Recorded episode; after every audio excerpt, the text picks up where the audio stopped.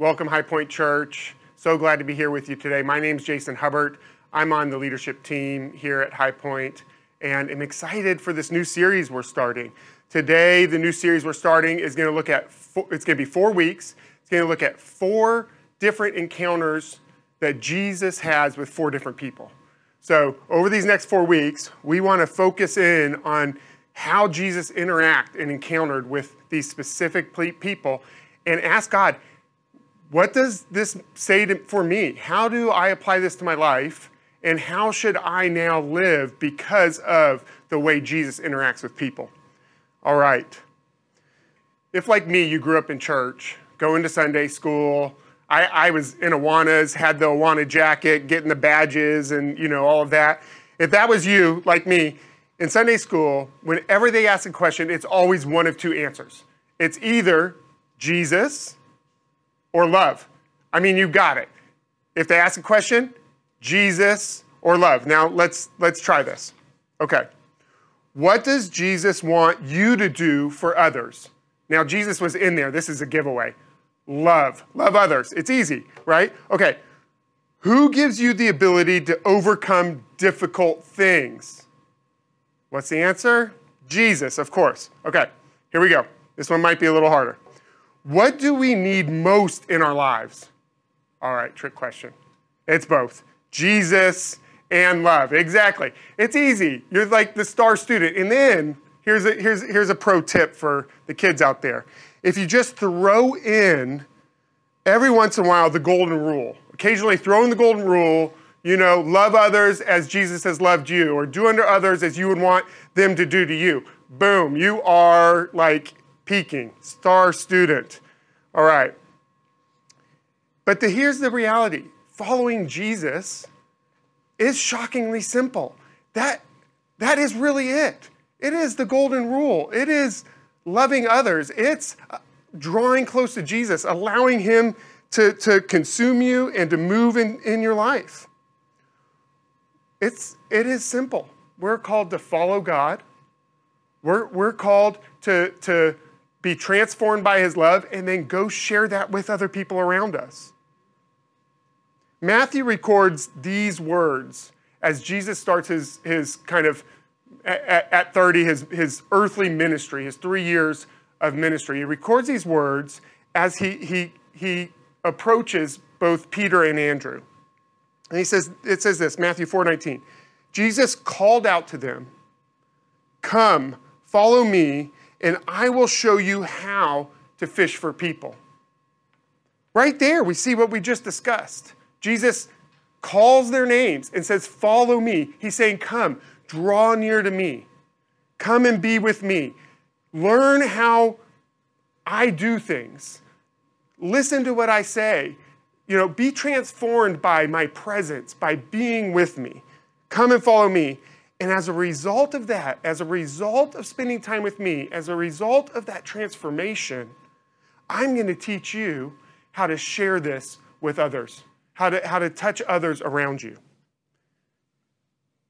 It is simple, but often we struggle to do this. We struggle to draw near to, to, to Christ. We struggle to allow Him into those deep areas of our, of our hearts and of our being and allow Him to transform that so that we become more like Him. So that when we go out from our normal everyday living, we love more like Him and we care more like Him and we become the hands and feet of Jesus.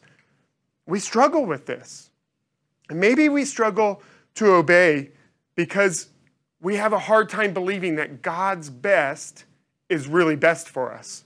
I don't know about you, um, but there's been too many times in my life where I've doubted or delayed or dismissed what God was saying to me. the, the, the prompting he was putting in my spirit and in my heart to, to go and, and engage or, or serve or help somebody. I've got one that I've, I've told before. I think it's been a few years, so I'm going to repeat it. Um, I went on a mission trip to Ireland for six weeks, right out of college. I was in my 20s. And then afterwards, I was traveling in Europe. So I'm right off this, you know, kind of spiritual high. traveling in Europe. I'm on a train. And I, I see this man who, who, to me, seemed like he was in great need. And I felt that prompting of the Holy Spirit to go and to talk to him and to ask him how I could pray for him. And so I'm on this train, it's packed. There's people everywhere, and I'm freaking out, honestly. And I, I start questioning God, that's not you. What are you? No, that can't be God. And it, again, no, you know, I, I, am too scared. Or what? I just, my mind was started racing. I started sweating. I'm, I'm, you know, this is, this is it. And when, when that kind of thing happens, you know it's God. But I delayed. I turn around. I build up this courage, you know, to maybe, I, I don't know, I'm, I hope that I would have, but maybe go and engage this person and just simply say, Can I pray for you? Is there something I could pray for you for? I don't know if he even speaks the same language, if he understands English. I didn't speak the language of the country I was in. So I turn around, the guy is gone. Yeah, I delayed and I lost my opportunity. Now, I prayed right there God, send somebody else who is more courageous, who will immediately obey your word, your prompting, what, what's happening in their spirit. But that was that was a moment that was kind of those watershed moments. It's a significant moment in my life where I realized it's so easy to obey, but it's also so easy to delay and miss what God wants to invite you into. He's inviting us into what He's doing around us. That could have been an amazing moment um, where I had the opportunity to join God in praying for somebody, in helping somebody, and sharing His love with somebody. Um, so it's so easy to miss it because sometimes we don't fully believe what God is prompting us or his overall plan for us is his best for us. Another struggle is that we share, we have trouble sharing Jesus with other people. Now, why, why is that? Often it's because we haven't fully invited Jesus into our lives. We haven't fully said, Christ, I am yours. And no matter what is happening around me, no matter what is going on in my life, I trust you and I'm going to follow you. And it, it is your will, not my will. We haven't fully surrendered. We haven't made him, you may have heard this before, the Lord of our lives. And if that's you, I, I want you want to invite you to do that today. Just in your heart, where you're sitting. Maybe you're you're listening to a podcast or you're sitting on your couch um, take a moment and just say, God, I think I want that. I want to fully follow you. And if that's something you've been struggling with, you've, you've said this many times. You know, I, I know I've said it many times. Um, you can recommit right now. Say, God, I've been struggling to, to obey you. I've been struggling to share you with other people. And today I'm committing to, to look for where you're moving and, and move into other people's lives and help them. Another thing that I know I often struggle with is I struggle to embrace and receive fully the love that God has for me. That that He, you I I don't know if it, it I, I think it is beyond our comprehension. All that Christ has done, but sometimes I I, I forget that I am loved by God. That he sacrificed everything for me, and He continues to be involved and intimately moving in my life. When, when we understand this, when we give that over, it makes it so much easier to love those around us. 1 John 4 9 says this This is how God's love was revealed among us. God sent his one and only Son into the world that we might live through him. And, and it says that love consists in this, not that we loved God. Now, that's, that's what most religions tell, tell us to do. That's, that's what we think in Sunday school, that we need to love God more. This scripture says not that we love God, but that He loved us and sent his one and only Son as an atoning sacrifice for us. It's not how much we love God, how much we can work up this religious feeling of love for God. It's a recognition of what God has done for us. And then our natural response is to then love God and to love others. Goes on to say, Beloved, if God so loved us, we also ought to love one another. There it is. If God loved us, we also now ought to love one another. It's so simple, isn't it? This is not complicated. But it, it's so simple that sometimes we just miss it completely. Pastor Andy last week during Vision Sunday talked to us about our foundations in Christ. And a lot of times when we think of foundations in Christ, it's, you know, it, it's theological or it's these certain beliefs that we have. But the way he talked about it was, was in the context of Ephesians 3, where it talks about being rooted and established in God's love. I love that. That, that is really the beginning. That is really our foundation. Everything else is built on that, that we are rooted. And I get this picture of this massive tree and the roots going down deep into the ground, spreading out, rooted into exploring the depths of God's love. And then it, it goes on to say, rooted and established. Established is set, that you're not moving.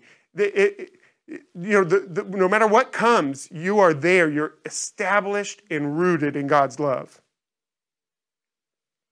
He went on to say, one of my phrases I wrote down as I was taking notes, and I encourage you to do the same. Um, as you know, a lot of times I think when we listen online, we're not quite as engaged in, in taking notes, but pull out your phone, take notes. Um, one of the things I wrote down was he said, foundational work is hard work, but it is work worth doing. I like that. You know, foundations are not, you know, flashy. You know, you don't look at this incredible building um, that just went up and think, man, that foundation, whoo, that is really nice. No, you barely, you barely see the foundation. You look at the whole building that's gone up. Um, the foundation, though, is the hardest part to get right and the hardest part to, to make sure is, is, is solid. And when it's not, everything else crumbles. It's work worth doing. With the start of this new year, what if we discover afresh the teachings of Jesus and the life of Jesus and the, as looking at these encounters with, these, with Jesus and these, these four people? What if we allow, as we're talking about, that foundation of being rooted and established in God's love to go deep and to, to be renewed if needed. Um, I, know, I know that's something over and over and over and over again in my life. I'm constantly asking God, teach me, um, you know, help me understand the depths and the, the, the, the width and the power of your love and goodness so that I could share that with other people. That's our, our heart for you. That's our, our heart for us um, during this series, is that we would know how wide, how deep, and, and the, the lengths of God's love, of His goodness for us, that we would maybe grasp a greater understanding of what it means to be a follower, a disciple of Christ, and that we would, as a result of that, that we would take intentional steps of engaging those who don't know God. That we take intentional steps of serving our neighbors, of, of whatever that, that prompting that God gives us. We are hoping that we will open ourselves up as a community to the prompting of God and be those who obey quickly, who hear God's voice to send a text of encouragement, to take something to a neighbor, to ask a neighbor or a coworker, how can I pray for you? What's going on in your life? Just go a little deeper, you know? Show the love and goodness and care of God and compassion of God for th- with those around us. That's our hope. In this first encounter that we're going to look at today, um, it's an encounter with a man who is deeply disturbed. And for this reason, we often miss the significant um, message in this and, and application for us because it seems the, the, this encounter seems foreign and um, we don't fully understand what's happening. But what happens is that Jesus completely transforms and restores this man. And it is miraculous and it is incredible. And the circumstances around it are a little wild. Um, but if we'll hone in on what is going on between Jesus and this man, I think we'll see um, some real neat applications for us. Jesus engages with this person who everybody else was scared to engage with. This man was in desperate need of an encounter with Jesus. Let's look at Mark 5 5. It says, They went across the lake to the region, this is Jesus and his disciples, of Gerasene. When Jesus got out of the boat, a man with an impure spirit came from the tombs to meet him. This man lived in the tombs, and no one could bind him anymore, not, not, even, with, not even with chains. For he had often been chained hand and foot, but he tore the chains apart and broke the irons from his feet. No one was strong enough to subdue him. Night and day, among the tombs and in the hills, he would cry out and cut himself with stones. You can see this man is just tortured internally, that these evil spirits are causing him to, you know, just be out of his mind. These miserable conditions that this poor man was in, because he is tormented by the, the unclean spirit, were, ter- were terrible. And everybody around had disowned him, had you know, had given up on him, but not Jesus. I believe, in the context of this, we, we could, it's not a, a stretch to believe that Jesus specifically got in that boat and went across that lake specifically to encounter this man. That he knew he was over there and that he was going because of compassion and love to set him free. Verse 6 says, when he saw Jesus from a distance, he ran and fell on his knees in front of him. He shouted at the top of his voice, What do you want with me, Jesus, Son of the Most High God? In God's name, don't torture me. For Jesus had said to him, Come out of this man, you impure spirit. So here we see the impure spirit talking, in a sense, recognizing that Jesus is the Son of God, that he has power over, over the, all realms. And he's begging him not to torture him. And he's in and Jesus, what Jesus does, even with the showing compassion almost on an impure spirit, is he allows this impure spirit to leave this man, but he calls him out. Now, these impure spirits go into the pigs, and the pigs run off the cliff, and you probably um, have heard this story. But that, I feel like, it can, can distract from the important things here is that Jesus, in a profound way, set this man free. And he was immediately, miraculously put back into his right mind. Now, the people who were there and saw this were amazed. And they went off to go and tell the townspeople what had happened, and they all came back. I assume this would have taken an hour or so to, to, to journey to the nearest town, to tell everybody, and then to journey back. And when they come back, they find this man and Jesus hanging out by the, by the Sea of Galilee, talking and interacting. I love this picture that Jesus comes over, sets this man free, and then takes an interest in him and, and is sharing with him and talking with him. And it goes on to say, right after that, um, in verse 18, it says, As Jesus was getting into the boat, the man who had been demon possessed begged to go with him. Of course he did. This man was just set free and he found his new best friend. I mean, they're hanging out on the side talking about life and what it means to, to live for God. How cool is that? But in this case, Jesus did this. Jesus said, Jesus did not let him come into the boat. And he told him this in verse 19 Go home to your, your own people and tell them how much the Lord has done for you and how he has had mercy on you. So he's got this encounter. Now he tells him to go. So the man went away and began to tell in, in Decapolis how much Jesus had done for him. And all the people were amazed. Now, this man is now in his right mind.